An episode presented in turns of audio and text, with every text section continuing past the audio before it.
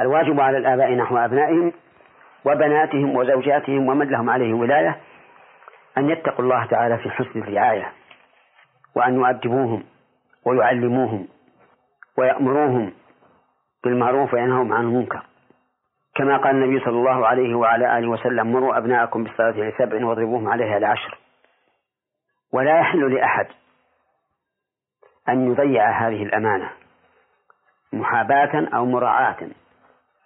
فإن القيام بتأديبهم ورعايتهم من مصالحهم وإهمالهم وترك الحبل لهم على الغارب صلحوا أن فسدوا من الخيانة في الأمانة. وما أكثر الذين يولون العناية في غنمهم وإبلهم وبقرهم حتى لو ضاعت شاة من الغنم لبقي كل الليل يبحث عنها لا ينام حتى يجدها ولكنه تجد في أولاده وأهله مهملا غاية الإهمال. يعاملهم وكأنه لا ولاية له عليهم وهو مسؤول عنهم يوم القيامة. لأن الله تعالى قال في كتابه يا أيها الذين آمنوا قوا أنفسكم وأهليكم نارا. فأمرنا أن نتجنب ما يكون سببا لدخول النار وأن نجنب أهلينا ما يكون سببا لدخول النار.